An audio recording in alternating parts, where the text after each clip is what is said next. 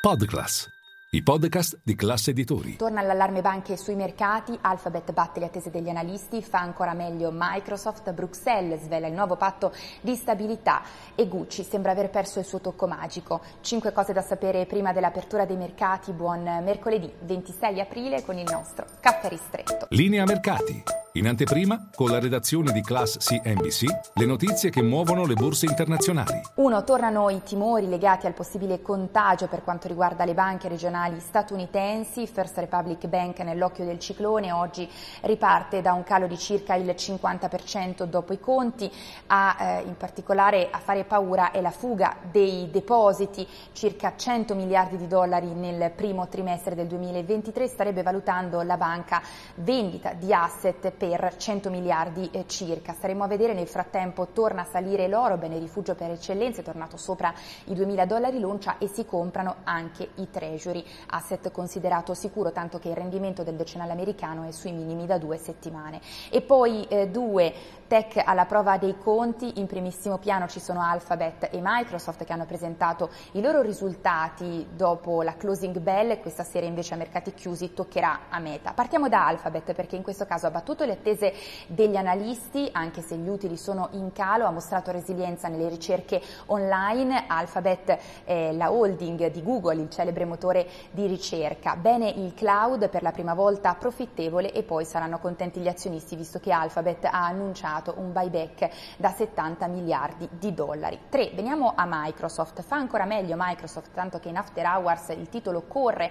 oltre eh, più 8%. Eh, Microsoft, anche Microsoft ha battuto battuto le attese degli analisti, in questo caso sia utili che ricavi in crescita, anche in questo caso bene il cloud e poi ovviamente l'attenzione del mercato è tutta sulla scommessa eh, sull'intelligenza artificiale. Satya Nadella, CEO di Microsoft, ha detto che ehm, l'intelligenza artificiale, la scommessa in particolare su OpenAI, la startup che ha dato vita al celebre chatbot ChatGPT, bene la scommessa sull'intelligenza artificiale sta già stimolando le vendite. A questo proposito è interessante un commento di uno dei più noti analisti tech a Wall Street, Gene Munster, che eh, dopo i conti di Alphabet e Microsoft ha sottolineato come Alphabet Google, il management di Google sembra stia bevendo tè mentre eh, Microsoft, Red Bull, questo per quanto riguarda proprio la sfida nel campo dell'intelligenza artificiale.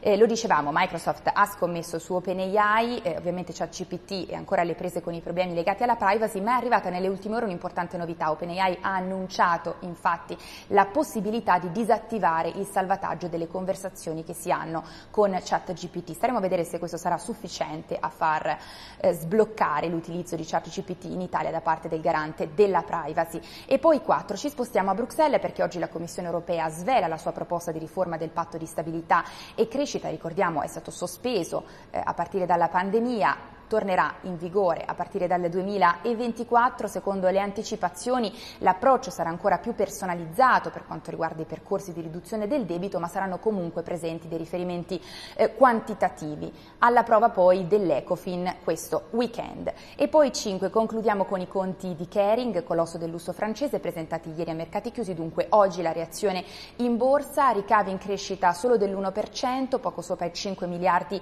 di euro ben lontani rispetto alla crescita degli altri competitor a partire dal VMH ed Hermes che hanno mostrato nel primo trimestre dell'anno una crescita a doppia cifra.